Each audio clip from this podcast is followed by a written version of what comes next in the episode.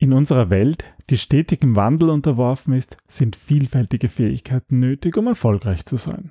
In diesem Sommer-Special stellen wir dir die vier wichtigsten Skills vor und geben dir Tipps an die Hand, damit du diese gleich im Sommerurlaub üben kannst. Wir verlosen außerdem ein Buch Design Thinking im Unternehmen. Bleib dran, um mehr zu erfahren. Willkommen beim Design Thinking Podcast, weil Innovation kein Zufall ist. Hier gibt es Tipps und Tricks aus dem Beratungsalltag von Ingrid und Peter Gerstbach, damit du innovative Lösungen entwickelst und erfolgreicher bei der Arbeit bist. Und jetzt geht's los. Viel Spaß! Hallo und herzlich willkommen zum Design Thinking Podcast. Hallo Ingrid. Hallo Peter, hallo liebe Hörerinnen und Hörer. Yay, es ist wieder Zeit für ein Sommer-Special. Ja, aber diesmal ein anderes als sonst. Genau, die letzten Jahre haben wir immer ähm, Episoden sozusagen neu veröffentlicht, die aber ein Jahr alt waren, also die beliebtesten Episoden vom letzten Jahr. Aber irgendwie haben wir uns gedacht, es muss mal wieder was Neues her. Das ist auch ein bisschen auch das Thema der Episode. Es muss was Neues her. das stimmt. wir haben uns ausgesucht, die vier für uns wichtigsten ähm, Eigenschaften eines Design Thinkers, die wir ja auch schon in dem Firma für Design Thinking ähm, Modell, würde ich es jetzt so nennen, genannt haben. Und die wir euch eigentlich so im Detail jetzt Folge für Folge präsentieren wollen, mit ein paar Hintergründen, ein paar Ideen, wie ihr es vielleicht verbessern könnt, so ein paar Übungen, um das dann auszuprobieren. Und es sind ganz bewusst auch Übungen, die man auch äh, einsetzen kann, nicht im Arbeitssetting, weil wir hoffen, dass einige von euch oder hoffentlich alle, dass ihr auch ein bisschen Urlaub machen könnt und euch erholen könnt von den, von den Strapazen, die so beruflich unterm Jahr anfallen. Und deswegen sind alle Tipps auch ja, eigentlich so im, im Strandurlaub und oder wo auch immer, im Wanderurlaub einsetzbar. Aber das Wichtigste an der ganzen Sache ist, wie bei allem, es beginnt bei dir. Ja, also du kannst irgendwie nur ähm, diese vier Skills haben, wenn du dich zuerst gut mit dir auseinandersetzt, wenn du ein gutes Gespür für dich hast. Und dabei würden wir dich gerne unterstützen. Aber ich würde sagen, genug gequatscht. Wir könnten mal die vier Eigenschaften wir werden mal vorstellen. Die vier erklären und warum diese so wichtig sind. Denn ähm, als Design Thinker seid ihr irgendwie, sind ihr meistens dran, im Unternehmen Produkte, Prozesse oder Strategien zu verbessern, neu zu entwickeln. Und dafür sind einfach gewisse Fähigkeiten notwendig, die einfach an, an euch persönlich liegen, damit ihr gut Design Thinking machen könnt. Genau, und ähm, die haben wir wie folgt einfach zusammen. Also es ist jetzt für uns die Liste, die ähm, sich aus Jahren der Erfahrung ergeben hat, die sich auch immer wieder als wahr herausgestellt hat. Es gibt natürlich andere Ansätze auch, aber wie gesagt, das ist aus unserer Erfahrung, die wir aber auch einen Schwerpunkt auf Empathie und Kundenzentriertheit haben, sich als richtig erwiesen hat. Ja, der erste Punkt, das ist auch das der Teil von dieser Episode, ist Offenheit für Neues. Genau, da geht es eigentlich darum, die eigene Neugierde zu wecken, Perspektivwechsel überhaupt zuzulassen und zu schauen und zu erleben, wie bunt und schön die Welt eigentlich sein kann. Und die anderen sind Empathie, Kommunikationsfähigkeit und systemisches Denken, aber das sind dann eben Inhalte für die, von den nächsten Episoden. Mhm. Ja, und wir haben eine Buchverlosung versprochen, weil dieses Konzept hast du in deinem ähm, Buch Design Thinking im Unternehmen beschrieben, also das 4x4 Design Thinking, samt auch dieser vier wichtigen Fähigkeiten. Und du hast mir im Vorfeld gesagt, du würdest gerne unsere Hörerinnen und Hörer dabei unterstützen, im Sommerurlaub ein bisschen Lektüre mitzuhaben, wobei ich nicht ganz, das finde ich immer so das Spannende, ähm, also für mich wäre jetzt Sommerlektüre, ich weiß nicht, ein Krimi oder so, aber für dich ist es dann mehr die, die Fachbuchrichtung. Und das ähm, wollen wir gerne unterstützen, ob Sommerurlaub, auch Winterurlaub oder Herbsturlaub, Frühlingsurlaub.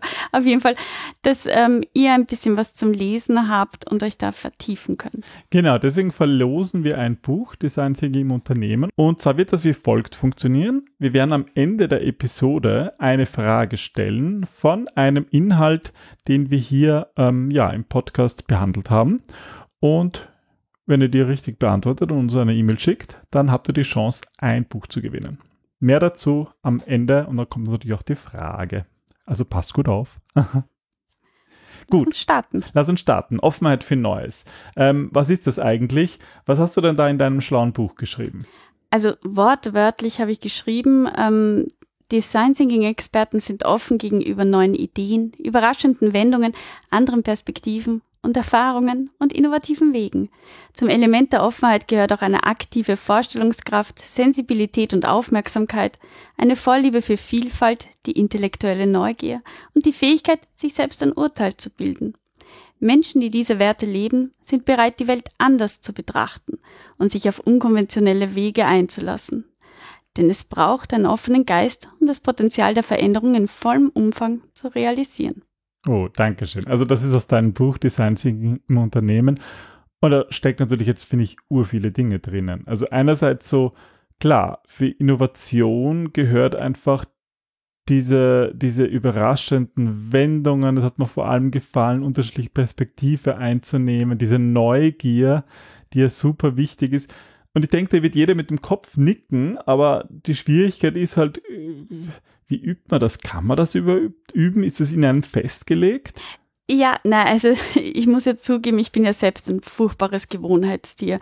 Ich rede mir das immer oft ein, damit, dass wir in unserem Unternehmensalltag so viel mit Veränderungen, mit so vielen unterschiedlichen Menschen zu tun haben, dass mir gewisse Rituale und Gewohnheiten dabei helfen, Sicherheit und Struktur zu haben. Aber um offen für Neues zu sein, muss man, finde ich, eben auch damit beginnen, seine eigene Komfortzone überhaupt einmal zu kennen, zu wissen, wo die mhm. Grenzen sind. Mhm. Und dann kann man mit Übungen beginnen, sie zu erweitern.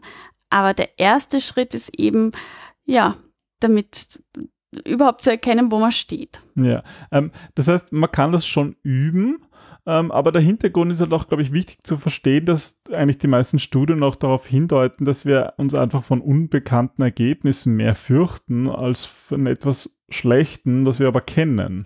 Ja, es gibt dieses Sprichwort, ich äh, weiß nicht, ob du das kennst, hast du sicher von meiner Mutter öfters gehört, was der Bauer nicht kennt, frisst er nicht. Genau, das kenne ich auch noch. Ja, also irgendwie, das sind halt, wir haben Angst davor, dass das, was so ist, wie es ist, ähm, das kennen wir schon, auch wenn es schlecht ist. Ja. Aber das können wir einordnen. Und was Neues können wir nicht einordnen. Und die Gefahr, dass es sogar schlechter ist als das, was jetzt ist, ist oft zu groß. Es ist eigentlich ganz natürlich und hat mm. natürlich auch irgendwo ein Instinkt in uns, dass Neues einfach gefährlicher ist als Bekanntes. Ja. Er hat uns ja auch definitiv geschützt. Aber die Frage ist eben, was uns eigentlich entgeht, wenn wir das nicht ausprobieren. Weil eigentlich wenn du darüber nachdenkst, die Dinge, vor denen du Angst hast, dass sie irgendwie schlechter werden, das trifft ja meistens gar nicht ein. Also ich meine, das stimmt, ja. Gerade beim Essen, wenn wir nichts Neues ausprobieren, mei, dann spuckst du das aus oder haust das weg oder was weiß ich was. Aber also so der, der Gedanke, ähm, dass es schlimmer wird, ist meistens viel, viel größer, als es dann tatsächlich ist. Ja, ich finde halt eine Sache bei Offenheit für Neues ist, ähm, wir versuchen normalerweise im Design Thinking im Team ein sehr diverses Team zu haben, mhm. dass da unterschiedliche Leute drin sind. Das ist an sich gut, um, um irgendwie diese Buntheit der Welt abzubilden. Aber wir haben halt, äh, also du hast in deinem Buch die Offenheit für Neues als einen wichtigen Aspekt reingenommen und da muss man schon sagen, den hat auch nicht jeder. Das ist ja auch ein Element im, im Big Five, mhm. ähm, wo man, manche Menschen sind offener für Neues und andere sind weniger. Aber es hat wenig Sinn, jetzt im Design Thinking Leute zu haben, die da eben das gar nicht in sich tragen. Ja. Also ähm, ich glaube prinzipiell schon, dass jeder diese Eigenschaft hat. Aber sie ist halt bei jemandem es ist im Normalfall, das sind wir wieder bei so, so einer ähm, Messlatte, sind wir alle in der Mitte und manche schlagen sehr weit auf die eine Seite, also mhm. also sind gar nicht offen für Neues mhm. und andere sind sehr offen für Neues. Und im Design Thinking versuchen wir eben, dass es Menschen sind, die nicht zu verkopft sind, also die einfach nicht bereit ja. sind, eigentlich ihre Komfortzone zu verlassen. Und ich glaube, die Bereitschaft, die kann man wohl ändern, weil es mhm. ist etwas Aktives in mir. Aber inwiefern ich diese Neugier von mir heraus habe, also das ist halt, das ist halt etwas, was teilweise schon in uns drinnen veranlagt ist. Ja, aber genau darum geht es ja auch. Wie kann man das, was immer so ein bisschen in uns drinnen ist, wie kann man das eigentlich noch ähm, ja, herausholen? Und du hast es schon erwähnt, dabei geht es öfters um die Komfortzone. Das heißt, der erste Schritt ist eigentlich der erste Tipp, überhaupt einmal die eigene Komfortzone zu kennen. Genau, weil das ist etwas, was wir oft ähm, vergessen. Es gibt Situationen, wo wir einfach sind äh, oder wo wir einfach wissen, die, die wollen wir nicht oder Themen, die uns nicht interessieren oder so. Mhm. Und das Spannende ist, sich einmal zu fragen, woher kommt das überhaupt? Wir haben ja bei der Vorbereitung für diesen Podcast ja auch darüber gesprochen und das Spannende ist, ähm, ich bin gerade damit konfrontiert, mich mit den physikalischen Gesetzen auseinanderzusetzen auf einer theoretischen Ebene. Und ich habe zum Beispiel mit Physik, das ist so etwas, was ich, was mich nicht interessiert. Ja, so, jetzt, ich bin da super interessiert. Ja, du beantwortest auch immer alle Fragen immer, dazu. Immer, mich interessiert das von klein auf eigentlich. Warum weiß ich gar nicht, aber du hast darüber nachgedacht, warum dich das nicht interessiert? Genau, und da ist mir dann eigentlich sehr schnell eine Situation ähm, in den Sinn gekommen. Und zwar gibt es dazu eine kurze Geschichte. Ich bemühe mich, sie kurz zu halten. Ich hatte in der Schule ähm, eine Physiklehrerin, die sehr, sehr streng war. Also ich war in einer katholischen Privatschule, da waren alle Lehrer streng, aber die war besonders. Und die, ähm, die hat zum Beispiel Leute mit Brille bevorzugt, weil ihr Glaubenssatz, glaube ich, war, ähm, Menschen, die eine Brille haben, sind schlauer. Okay. Ich hatte keine Brille. Ich habe sogar damals überlegt, mir so Fenstergläser zu besorgen, weil ich irgendwie versucht habe, dadurch Physik mich, ähm, dass ich da durchkomme. Dann hat die einmal in einer Stunde vor der versammelten Klasse gesagt, weil ich eine Frage gestellt habe, wenn ich mich nicht auskenne, soll ich doch einen Freund fragen. Also soll ich meinen Freund aus der achten Klasse fragen. Und ich war damals 15 und sie hat es irgendwie so blöd formuliert, dass ich mir wie, Entschuldigung, eine Schlampe vorgekommen bin. Und sie hat mir immer wieder so suggeriert und ähm, unterstellt, dass ich mit weiß Gott wem aus der Oberstufe äh, was hätte. Und das, das hat sich einfach jedes Mal schlecht angefühlt. Und ich habe Physik immer mit dieser komischen Tante verknüpft. Und dazu kam auch noch, dass ich aus einem sehr, ähm, ich sage mal, konservativen Elternhaus komme und mein Vater so der Meinung war, Frauen müssen kochen, putzen und diese Dinge machen. Und die war übrigens Ingenieur, also äh, Diplom-Ingenieur der Technik, ja. Und die Männer äh, sind für ähm, das Denken zuständig, aber ihnen obliegen vor allem Bereiche der Physik, der also Chemie und der Mathematik. Ja. Genau. Und ich glaube, daher kommt meine Ablehnung gegenüber Physik.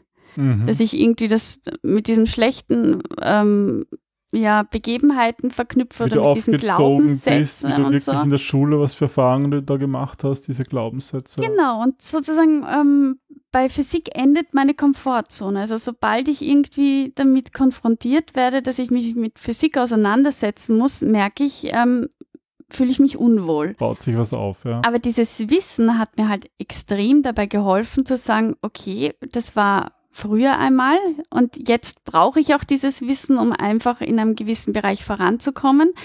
Ähm, und ich bin neugierig darauf. Ich möchte die Welt der Physik aus neuen Augen entdecken. Ich möchte es verstehen. Es ist mir irgendwie wichtig. Und ja dieses Wissen, warum überhaupt diese Mauer entstanden ist, warum diese Komfortzone da endet, hat mir persönlich geholfen, da rauszugehen und mich da jetzt diesem neuen Gebiet zu widmen und da irgendwie auch neue Seiten an mir kennenzulernen, zu entdecken. Ich kann das ja eh, ich verstehe das ja eh, wenn ich es sozusagen gut erklärt bekomme. Und dadurch eröffnen sich wieder neue Wege und das regt zum Wachstum an und ich kann plötzlich auch Dinge anders verknüpfen. Also es kommen neue Welten zum Vorschein. Ich meine, es muss, ich muss zu, geben, liebe Hörerinnen und liebe Hörer, dass Peter halt auch ein wirklich geduldiger und guter Lehrer ist und sich in der Physik sehr gut auskennt und mir das dann auch erklären kann. Ja, aber ich finde es toll, dass du diese Geschichte teilst, weil ich kriege das ja auch mit. Ähm, selber, wenn wir Coachings machen, wir hören regelmäßig in Trainings, in den Coachings genau solche Geschichten, dass Menschen yeah. in der Schule meistens, manchmal von den Eltern oder von irgendwelchen Verwandten, in meistens in der Schule, irgendwann, irgendwann ja. in der Kindheit, mhm. solche Mauern aufbauen und dann glauben, sie, Physik ist nichts für mich, ich kann das nicht. Und damit ist es gestorben und damit ja. vertun sie sich so viele Sachen. Ja, das ist irgendwie Menschen in der Kindheit prägen uns halt sehr nachhaltig. Aber es ist halt irgendwann an der Zeit zu sagen, okay, und jetzt bin ich für mich verantwortlich, ich schütze mein junges Ich quasi und nehme es an die Hand und sage, nur weil das früher mal irgendwer behauptet hat, ja. ist es nicht wahr. Und das sind so viele Themen. Es kann Physik sein, es kann äh, Mathematik sein, es kann das Thema Geld sein, es kann das Thema Sport mhm. sein. Also wie viele haben eine vom Sportunterricht aus der Schule noch, noch Erlebnisse, die ihnen abhalten, jemals schwimmen zu gehen oder irgendetwas anderes auszuprobieren. Und Absolut, ja. Ja, deswegen ist so ein, ein, äh, eine lange Geschichte, ein langer Tipp, aber ein wichtiger Tipp, kenne deine Komfortzone, weiß, wo sie endet. Mhm. Ja, also überleg dir wirklich bewusst, was dich davon abhält, etwas auszuprobieren und dann überleg dir, ob das real ist oder ob du das selbst erschaffen hast, diese Grenze. Und ich wette, in 99,9 Prozent der Fälle ist sie selbst erschaffen. Ja, die meisten sind selbst erschaffen. Aber genauso können wir, und das ist der zweite Tipp, können wir selbst uns Ziele setzen, und zwar erreichbare Ziele. Ähm, und wenn man etwas Neues ausprobiert, dann ist es halt umso wichtiger, gerade wenn so ein, so ein persönliches äh, aus der eigenen Vita, so ein, ein Hindernis da ist, ist es super wichtig, dass ihr euch kleine Ziele setzt. Und vor allem auch passende, also an deine Situation passende. Wenn du jetzt zum Beispiel sagst, okay, du möchtest mehr draußen Zeit verbringen oder du willst irgendwie mehr von Natur oder, oder Fitness aufbauen, keine Ahnung, dann ist das gut, aber vielleicht solltest du nicht gleich die Reise äh, zum Kilimanjaro ähm, planen oder ja, also einfach kleine Schritte, einmal mit einer Wanderung, die vielleicht jetzt auch nicht unbedingt ähm, 700 Höhenmeter und 12 Kilometer lang ist, sondern einfach mal ja eine, eine Runde um den Häuserblock und das steigern. Ja, also nicht irgendwie mit riesen Dingen beginnen, sondern beginn mit kleinen Schritten und dann sei dir der Fortschritte bewusst und diese Zwischenschritte helfen halt, dass das Große am Ende nicht so gruselig erscheint. Und genauso wie manchmal so Hindernisse sind, ähm, können auch hier noch Hindernisse auftreten. Und das ist so der dritte Tipp. Da geht es vor allem darum, dass man daran denken sollte, dass am Anfang eigentlich niemand in irgendetwas gut ist. Das heißt, wenn man etwas Neues beginnt, dann wird man am Anfang einfach darin ja nicht gut sein, weil man es lernen muss. So ist es. Und wir alle beginnen irgendwo am Anfang. Und ähm, deswegen sind wir auch dazu geneigt, dass wir uns eigentlich mehr mit Dingen beschäftigen, mit denen wir uns schon einmal beschäftigt haben und darin besser werden. Aber diese Offenheit für Neues erwartet halt auch, dass du mal zu Dingen greifst, ähm, die du noch nicht getan hast. Ja, und damit kommen wir auch schon zu Tipp Nummer vier. Du hast also ähm, jetzt sozusagen deine Komfortzone erstmal ergründet, dann hast du dir Ziele gesetzt, dann hast du mit kleinen Dingen begonnen und hast eben nicht auf, von Anfang an auf Perfektionismus gesetzt. Mhm. Und jetzt bist du in der Lage, wo du dich eigentlich wirklich von deiner Neugier leiten lassen kannst. Jetzt bist du in der Lage, wo du diese Offenheit für Neues, ja, irgendwie feiern und annehmen kannst. Und da ist die Neugierde ein wunderbarer Wegweiser. Vielleicht gibt es Dinge, für die du dich schon einmal interessiert hast. Vielleicht wolltest du mal nähen lernen oder tauchen gehen oder keine Ahnung, vielleicht interessiert dich eine bestimmte Epoche. Dann geht es darum, dass du diesen Hinweis, diesem Gespür folgst und ein bisschen mehr drin aufgehst, vielleicht mit Menschen redest, die sich auch damit beschäftigt haben, mit diesem für dich neuen Gebiet und das als Sprungbrett nutzt, um die Dinge auszuprobieren. Und das ist halt wirklich, was gibt für eine schönere Zeit als den Sommer, wo man vielleicht ein bisschen mehr Zeit hat, wo man vielleicht auch mal Urlaub macht, genau im Urlaub diese Dinge zu machen, ähm, die man eigentlich immer gesagt hat, nee, das ist nichts für mich. Genau. Und genau so ein Erlebnis ist das, dass ihr durch diese Schritte wirklich hin zu eurer Neugierde kommt und eure Neugierde ergründen könnt und dabei tolle Erlebnisse habt. Das wünschen wir euch von Herzen. Und so ist es dann auch wirklich nicht schwer, dass wir uns neuen Dingen gegenüber öffnen, ähm, weil es, ja, es ist, es geht eigentlich, ja, darum, die Perspektive zu ändern, als dass es immer große Umwälzungen im Lebensstil sind. Das macht Design Thinking aus. So ist es. Und wenn du das nächste Mal aus dem Fenster schaust und vielleicht von einer Rucksacktour durch, was weiß ich, den Ecuador träumst, dann schau, was dich wirklich davon abhält. Und vielleicht bist es ja du selbst. So, und jetzt kommen wir zur versprochenen Gewinnverlosungsfrage. Und die stelle diesmal ich. Ja.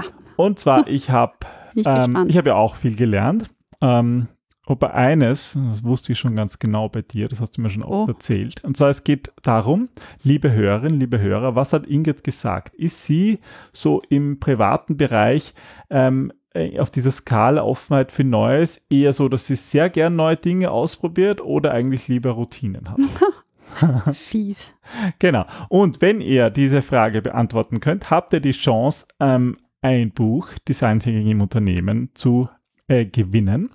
Ja, ihr schickt uns eine Mail mit der Beantwortung der Frage an podcast.gerstbach.at und ihr habt dafür Zeit bis zum 19. Juli, wenn die nächste Episode rauskommt. Ihr habt also zwei Wochen Zeit, ähm, diesen Podcast zu hören und die Frage zu beantworten und uns eine E-Mail zu schicken. Die Bekanntgabe, wer genommen hat, die ist dann aber erst in der übernächsten Episode, weil wir das ja dann immer die, gerade die Episode neu aufnehmen und das werden wir dann immer im Podcast bekannt geben und dann auch gleich per E-Mail euch um eure Adresse bitten, damit wir ähm, das verschicken können. Ja, da freuen wir uns schon sehr. Also, wir hören uns dann wieder in zwei Wochen mit dem nächsten Thema. Das ist dann die Empathie. Genau. Dann viel Spaß beim Ausprobieren von neuen Dingen. Und bis zum nächsten Mal. Bis bald. Tschüss. Tschüss.